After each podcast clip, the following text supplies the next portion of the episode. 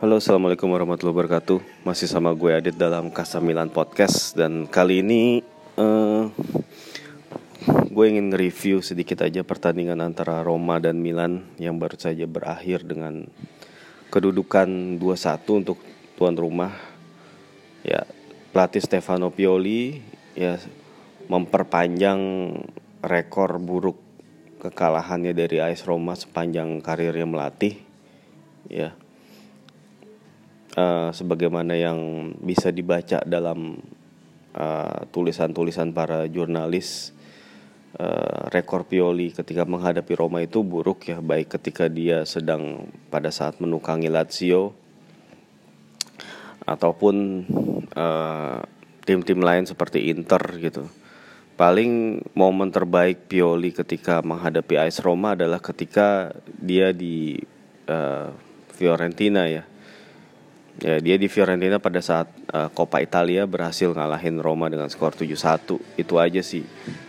Tapi sisanya adalah dia lebih banyak mengalami kekalahan dan uh, malam ini sayangnya rekor rekor itu harus dipertajam ya rekor kekalahannya itu uh, akibat menurut gue sih kalau secara konklusi aja sih ya konklusi di awal ya ini gol-gol yang dibuat oleh pemain Roma ke gawang Milan itu tercipta lewat individual error ya.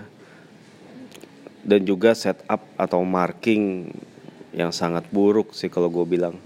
Dan di luar dari gol-gol itu ada beberapa kali pemain-pemain Roma itu benar-benar kayak yang berdiri bebas uh, bisa ngelepasin kayak point blank header seperti yang dilakukan oleh Chris Smalling, Gianluca Mancini. Itu akibat ya itu setup atau marking yang benar-benar buruk gitu. Ya, itu bahkan skor bisa kayak 3-1 atau 4-1 kali buat Roma kalau seandainya ya pemain-pemain tadi bisa kayak bikin gol lewat situasi set piece gitu.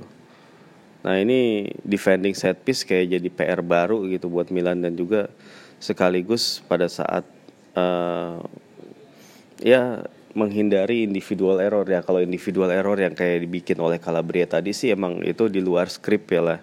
Apa di luar dari rencana sebenarnya. Itu harusnya nggak ada kayak kayak gitu-gitu. Cuman ya gue nggak ngerti kenapa posisi apa bek kanan Milan itu sedang benar-benar dalam sorotan dan itu menurut gue emang wajar banget ya. E, ketika board Milan pada akhirnya udah kehilangan kesabaran dan ingin membeli bek kanan di Januari dan akhirnya gue pun juga approve lah maksudnya menyetujui lah gitu langkah ini. Karena ya dua bek kanan Milan ya sorry to say Andrea Conti dan uh, Davide Calabria ini sedang dalam performa yang sangat-sangat di bawah standar sih. Bahkan di bawah ini bahkan di bawah standar performa mereka sendiri musim sebelumnya gitu. Andrea Conti diharapin bisa udah pulih dari cedera dia uh, apa namanya harusnya bisa lebih manfaatin uh, kesempatan ini dengan lebih baik ya. Tapi ternyata dia tadi juga ada salah passing yang bikin Roma tuh hampir bikin gol. Ya seperti halnya yang dilakuin Calabria. Dan Calabria juga main sebentar itu juga dia juga sama aja. Walaupun Calabria kredit uh, satu kredit pantas diberikan kepada dia karena dia membuat sebuah assist yang berhasil dimanfaatin oleh si Theo Hernandez ya tapi setelah itu dia nggak lama setelah dia bikin assist dia malah bikin blunder. Yang bikin akhirnya si bola direbut dan berhasil dialirin ke Zaniolo yang bikin gol cantik. Gitu. Ya kalau dilihat dari per, uh, bahas formasi permainan ya dari kedua tim. Roma Roma ini bahkan susunan pemainnya benar-benar kayak kelihatan banget tim yang lagi sedang mengalami krisis pemain ya akibat cedera. di atas kertas Gianluca Mancini dimainin sebagai gelandang untuk mendampingi si Jordan Verretu lalu kemudian Javier Pastore, Diego Perotti itu dimainin sebagai gelandang serang bersama juga dengan Nicolo Zaniolo. Sementara Edin Dzeko jadi penyerang tunggal sementara di belakang Chris Smalling, Federico Fazio menjadi tembok pertahanan bersama si Kolarov dan juga uh, Spinazzola di kanan Uh, itu pun uh, karena Mancini uh, apa aslinya adalah seorang defender, Roma kelihatan main sebagai eh sorry main dengan skema 3 back ya. Dengan si Mancini mengcover uh, apa wilayahnya si Smalling dan Fazio sementara kemudian Ferretu kelihatan lebih kerja keras bersama Pastore di tengah ngamanin uh, wilayah deep di tengah. Sementara uh, Pioli di Milan kembali nurunin Andrea Conti di kanan, Theo Hernandez di bek kiri, lalu duet Romagnoli Musacchio, gelandang Lucas Bilia Frankesie, kemudian Lucas Paqueta, uh, Hakan dan juga Suso dan Leao. Gitu. Itu soal formasi ya lebih mirip 4 sama sih 4-2-3-1 di mana Casey dan Bilia main deep sebagai uh, double pivot ya. Dan Lukas Paqueta, Hakan dan juga si Suso itu bermain sangat uh, lebih diandalkan menyerang bersama Leao gitu. Uh, kalau gue lihat sih emang dari sisi build up dari sisi pressing ngerebut bola dari lawan Milan jelas di bawah Pioli itu ada improvement ya. Cuman ini improvement ini juga sayangnya di apa ya semacam kayak dikompensasi uh, dengan buruknya marking yang tadi setup defense yang bener-bener kayak nyebabin Milan itu menderita gol gitu. Seperti yang mereka alami saat menghadapi Lecce. Ya individual error dan marking yang buruk itu jadi penyebab gol yang dibilang yang dibuat oleh Lecce sekaligus juga. Nah, maksudnya kalau pas Lecce sih emang Lecce juga main bagus sih ya kemarin. Nah pas lawan Roma ini sebenarnya gue menurut pendapat gue sih ya Roma itu mainnya nggak nggak istimewa istimewa banget ya karena selain mereka juga sedang dilanda krisis cedera ya sebenarnya gol-gol yang tercipta ke gawang Donnarumma itu nggak perlu terjadi gitu. Ya walaupun secara secara set piece mereka bagus, tapi itu pun lebih dari ya poor marking lah dari setup defense dari Milan gitu.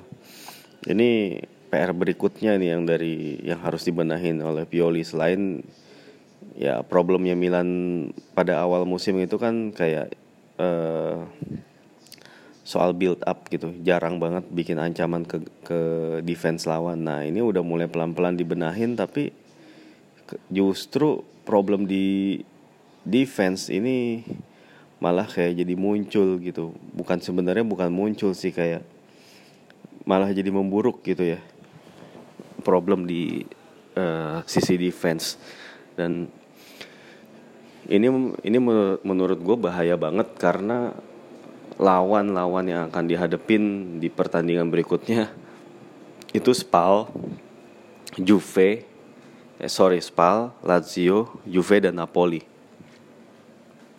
Empat game berikutnya. Nah ini kalau nggak dibenahin nih ngelawan tim-tim ini, wah mereka punya penyerang-penyerang yang berbahaya kan.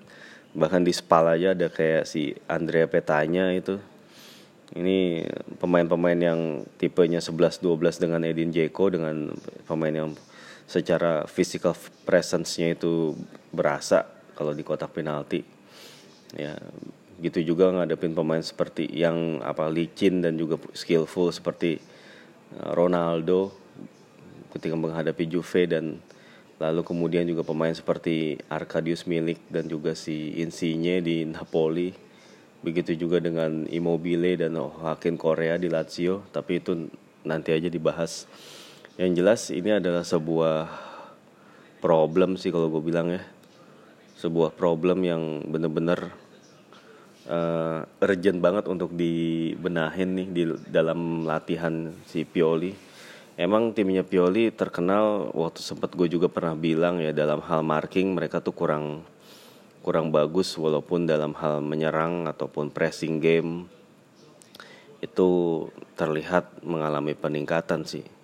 Sebenarnya ya kurang lebih pertandingan sih berjalan seperti itu ya. Dan kita bisa lihat bahwa dari pressing game Milan itu banyak banget Milan berhasil ngerebut bola di area sepertiga lapangannya Roma ketika Roma sedang build up ataupun ketika Milan itu memenangkan second ball. Jadi artinya ketika Milan itu melakukan serangan dan kemudian bola tuh kerebut lawan Milan bisa cepet ngerebut lagi gitu. Dan setelah itu kan pada saat kondisi itu itu kan pemain-pemain defense setup dari pemain-pemain Roma itu kan lagi belum terbangun dengan rapi gitu ya dan saat itulah uh, pemain-pemain seperti Theo Hernandez itu datang gitu dari arah yang nggak terduga gitu dan seperti yang tadi gol yang dia bikin ya ada crossing dari Calabria ke tiang jauh ya. Di situ ada Leao pemain uh, baik Smalling ataupun Fazio itu terpaku sama si Leao.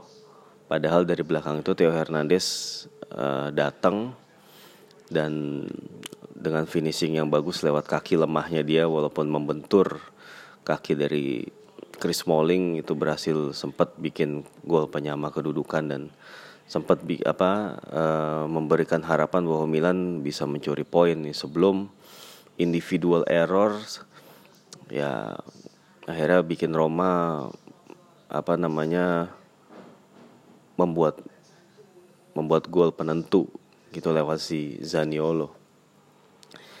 Nah, uh, ini emang apa namanya ya problem besar ini menurut gue emang bikin Milan kehilangan poin lagi-lagi ya dan lawannya adalah Roma yang seperti yang gue bilang di preview punya pemain-pemain yang berbahaya ya punya pemain-pemain yang emang bisa jadi pembeda seperti Zaniolo tadi Zaniolo itu ya walaupun tadi juga dia ditarik keluar karena cedera dan juga karena faktor kekelelahan tapi dia tetap punya kualitas yang bisa bikin bikin dia jadi pemain pembeda gitu. Nah, sementara pemain-pemain depan Milan atau penyerang-penyerang tadi seperti kayak pemain seperti Calhanoglu, Paketa ataupun Suso itu masih tadi sayangnya masih kurang bisa mendeliver ya. Dan Pioli juga kayaknya nggak punya banyak amunisi gitu untuk mengganti mereka. Yang dilakukan oleh Pioli adalah mengganti uh, Paketa dengan Piontek jadi kemudian setelah Milan uh, tertinggal itu Lukas Paketa ditarik ya. Christoph Piontek datang untuk menemani si Rafael Leao. Ya. Dan Milan sempat main dengan hmm, kayak main sam dengan 3-5-2 pada saat si Leao masuk. Yang mana si uh, Theo Hernandez lebih didorong ke depan Romagnoli, uh, si Calabria dan Musakio jadi trio back. Lalu kemudian si uh, Piontek dan Leo di depan dan Calhanoglu, si Suso itu kayak uh, apa namanya benar-benar jadi supporting role buat si Piontek dan Leo. Tapi tetap masih belum bisa um, membuat gol bagi Milan walaupun peluang-peluang juga tercipta lewat kayak Calhanoglu setelah mendapatkan umpan Piontek. Lalu kemudian Lukas Pilia yang sempat uh, dapat bola dari Piontek tapi tendangannya lemah gitu. Itu aja sih peluang terbaik Milan ya setelah itu setelah si Piontek masuk dan sayangnya Piontek juga nggak terlalu begitu banyak ngasih perubahan karena ya si Chris Smalling dan Fazio tumben mainnya maksudnya. Bukannya tumben ya maksudnya emang ya mereka bermain cukup aman aja gitu. Nggak nggak bikin nggak bikin banyak kesalahan dan akhirnya baik Piontek ataupun Leo juga nggak terlalu nggak terlalu banyak bikin ancaman gitu. Ya. Ya akhirnya nih uh, Milan harus mengakhiri pertandingan dengan kekalahan ya. Dengan kekalahan dan gue sih males bahas soal bahas soal wasit gitu. Kalau gimana ya sih ya ada sih gue ngeliat di timeline gue tuh ngomongin wasit wasit wasit. Ah gimana sih wasit kepemimpinan wasit yang buruk gitu ya. Tapi buat gue kalau buat gue sih percuma aja kita kalau nyalah nyalahin wasit kalau kita sendiri juga uh, belum tampil maksimal gitu. Kecuali kalau kita udah main bagus banget terus keputusan wasit bener-bener kayak yang uh, apa ya kayak semacam jadi pembeda gitu. Dalam tanda kutip baru deh kita bisa ngeluhin wasit gitu. Itu pun ngeluhin wasit pun sebenarnya juga harusnya kayak jadi uh, apa ya hmm, cara terakhir gitu. Yang harus benar-benar dilihat ya bagaimana cara kita bermain baru kemudian ngelihat ya wasit itu faktor eksternal lah gitu ya. Tapi nah internalnya dulu dibenerin gitu baru kemudian kayak bisa ngomongin soal yang eksternal seperti wasit itu. Nah ini internalnya aja belum terlalu bener gitu. Ya artinya ya secara dari dari satu sisi ada peningkatan maksud gue dalam hal build up dalam hal pressing tapi di di lain sisi faktor defense faktor man man marking itu juga ada problem di situ gitu. Nah ini Milan masih jadi akhirnya jadi tim yang sangat shaky sangat uh, gampang dibobol dan apa namanya uh, walaupun dalam hal goal scoring uh, ataupun creating chances ada peningkatan ya. Tapi ya ngadepin tim-tim gede gitu ya seperti halnya Roma seperti yang tadi. Lalu kemudian nanti Juve, Napoli dan Lazio ya yang mana mereka memiliki pemain-pemain yang bisa jadi pembeda. Ini emang eh, nggak uh, boleh ada pro, ada problem soal marking kayak gini gitu ini vital banget sih. Dan kalau misalnya ada sampai ada kayak begini terulang ini menurut gue fatal. Gitu.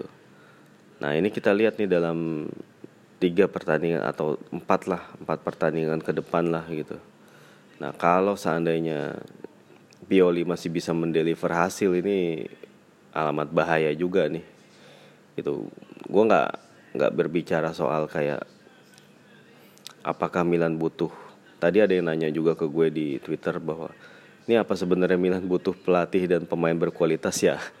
Itu bukan cuma dibutuhin Milan ya emang pada umumnya tim semua tim membutuhkan itu gitu pelatih atau pemain berkualitas. Tapi kan uh, realitanya uh, pelatih dan pemain yang berkualitas itu juga nggak nggak gampang didatengin untuk situasi Milan seperti sekarang gitu ya. Ini emang apa? Situasi dari Milan itu lebih ke soal managerial decision yang serangkaian manajemen decision yang buruk sehingga kemudian dalam hal rekrutmen dalam hal apa namanya ya pelatih itu kan juga yang nunjuk manajemen ya. Terus kemudian ya selain itu kan untuk menunjuk pelatih juga manajemen perlu uang perlu budget gitu ya. Itu ya apa ya gue sih nggak nyalahin kalau seandainya emang pilihan Milan tuh jatuh ke tangan uh, Pioli kalau melihat kondisi finansial Milan yang ternyata kita lihat berdasarkan laporan keuangan itu Milan mengalami loss atau kerugian yang malah meningkat dari dibandingkan dengan musim lalu. Sempat ada optimisme yang bilang kalau kerugian Milan tuh bisa turun ke level 190 eh, 90 juta euro dari 120 juta euro musim sebelumnya. Eh tapi ternyata berdasarkan rilis terakhir kerugian Milan malah mencapai 140-an juta. Itu pun padahal setelah mereka melakukan penghematan dalam uh, salary expense ya. Ya tapi ternyata karena adanya penurunan penurunan dalam hal pemasukan sponsorship itu ya. Lalu kemudian ada ya terutama sponsorship sih yang berkurang. Kemudian ya level pemasukan dari penonton yang juga uh, stagnan enggak lalu uh, terlalu cepat tersingkir di Eropa musim lalu gitu. Lalu kemudian apa namanya uh, sponsorship yang lain yang pos-pos yang lain itu stagnan sementara justru biaya gaji ya biaya gaji bi bisa diturunin dikit tapi ternyata nggak bisa ngebantu banyak gitu. Dan ya akhirnya nilai kerugian Milan makin gede dan akhirnya lampu hijau untuk ngedatengin pelatih yang berkualitas yang gajinya lebih gede itu nggak diberikan oleh manajemen gitu. Selain karena emang posisi Milan dalam sorotan financial fair play ya nggak bisa sembarangan gerak kayak gini gitu. Ya uh, ya inilah realita yang harus dihadepin dan Pioli ini udah harus bekerja dengan pemain-pemain yang ada ya. Menurut gue kalau solusi untuk ke depan nggak ada salahnya gue gue sih melihat nggak ada salahnya uh, Pioli untuk ya apa namanya coba masang ya karena emang defense Milan lagi bapuk kayak gini. Dan juga Suso juga lagi stagnan gitu mainnya. Ya ada usulan maksudnya ya menurut gue dari temen gue tifosi podcast bilang Andrea Conti taruh aja di sayap kanan. Ya itu bisa. Menurut gue itu sebuah usulan yang masuk akal plausible untuk dicoba oleh Pioli. Ya Conti kan memang punya uh, naluri serang yang lebih baik. Cuman ya itu tadi kok tapi gue sendiri juga ngeliat permainan Conti secara umum secara general ya itu bener-bener kayak kurang banget kayak sering salah umpan lah. Maksudnya uh, skill-skill yang dia tunjukin itu nyaris kayak udah bukan udah ya kayak lagi hilang gitu loh ya mungkin karena faktor cedera tadi ACL yang bener-bener kayak ngaruh banget kali ya. Itu juga ya bener-bener kayak bikin Conti tuh jadi pemain yang berbeda dan gue juga jadi kayak nggak heran ketika ada berita bahwa si Paulo Maldini tuh pengen Andrea Conti dijual pada musim panas lalu cuman si pemain nolak gitu. Ya gua, kalau ngelihat penampilan Conti sekarang sih ya sorry to say banget ya padahal uh, ya gue selalu jadi fan dari Andrea Conti ya sebelumnya. Tapi ya kalau ngelihat performa dia sekarang ya menurut gue itu kayak nggak nggak layak starter sih kalau gue bilang ya. Nggak nggak sesuai dengan standarnya. Bahkan his own standard gitu loh. His own uh, performance standard itu juga nggak nggak memenuhi gitu. Jadi tambah lagi Calabria juga lagi turun banget Lalu kemudian ada yang nanya soal Romagnoli. Romagnoli apakah Romagnoli nggak sebaik musim lalu? Kalau gue bilang secara individual Romagnoli sama aja, nggak nggak yang nggak mengalami peningkatan atau penurunan gitu ya. Menurut gue ya emang level permainan Romagnoli ya seperti yang sekarang gitu. Yang dibutuhin oleh Romagnoli itu cuma satu kalau gue bilang yaitu pengalaman di Liga Champions dan kalau misalnya si Romagnoli pengen meningkatkan level permainannya ya ya cuma itu.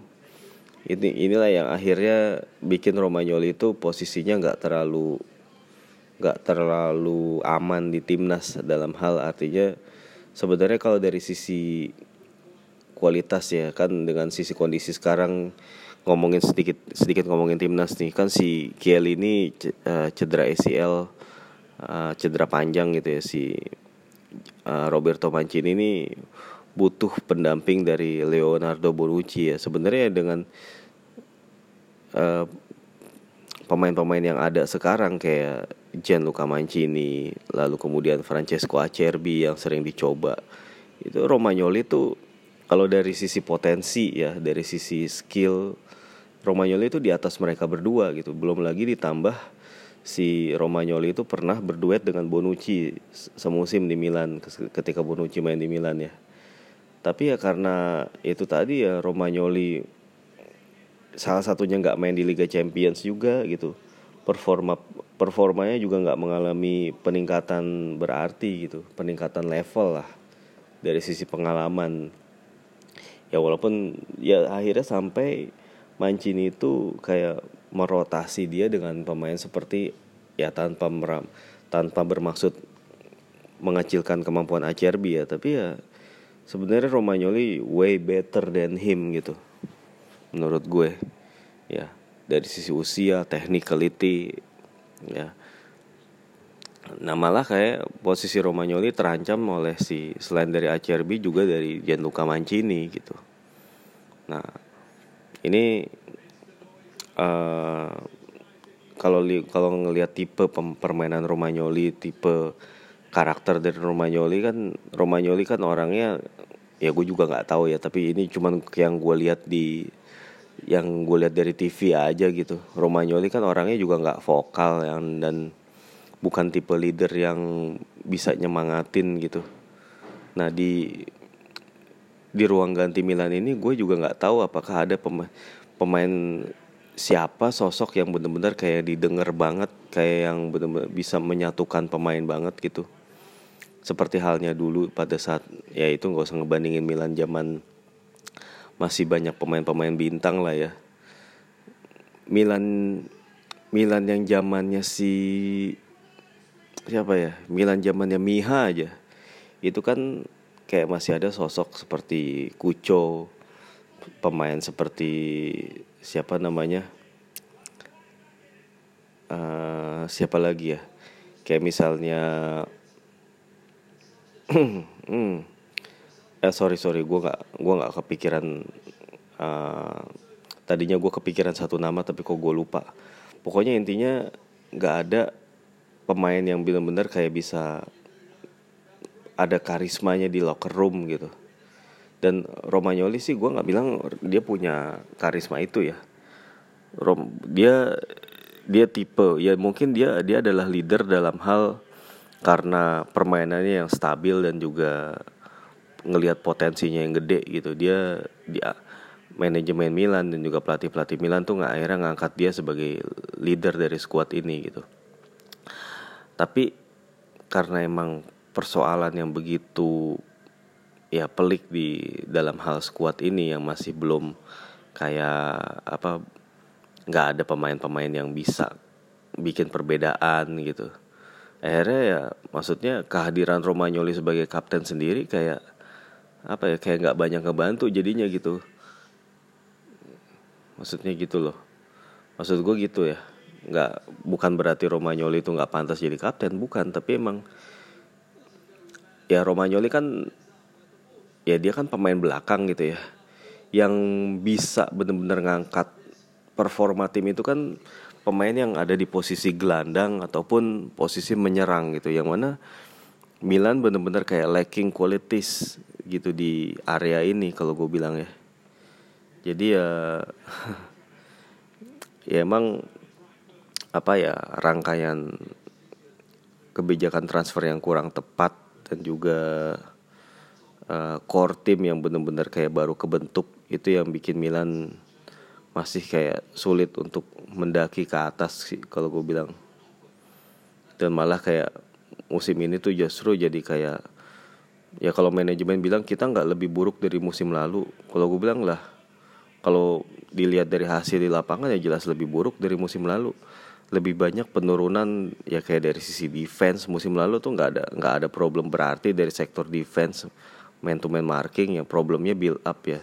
Ya sekarang problem build up mulai sedikit-sedikit diberesin ya tapi problem defense malah jadi kayak muncul gitu loh. Kok malah jadi kayak begini ya?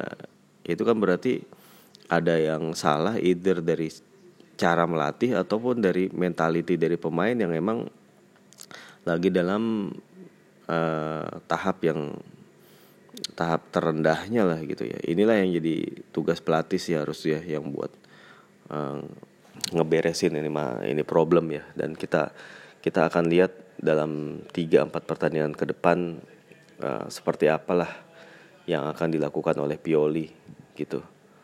Semoga aja kita harapin yang ngelawan tim-tim gede. Kadang-kadang kan dalam uh, kalau sebuah tim itu punya potensi besar ketika menghadapi pertandingan-pertandingan big match itu kan mereka nunjukin semangat, nunjukin performa yang mengejutkan dan akhirnya bisa membawa bangkit gitu. Apakah kita lihat Milan tim Milan itu seperti ini gitu? Apakah timnya tim Milan itu masih predictable seperti biasa gitu? Inilah yang benar-benar kayak diuji banget gitu di sini. Kalau gue bilang ya ya udah sih kurang lebih itu aja yang mau gue sampein udah setengah jam juga nggak berasa.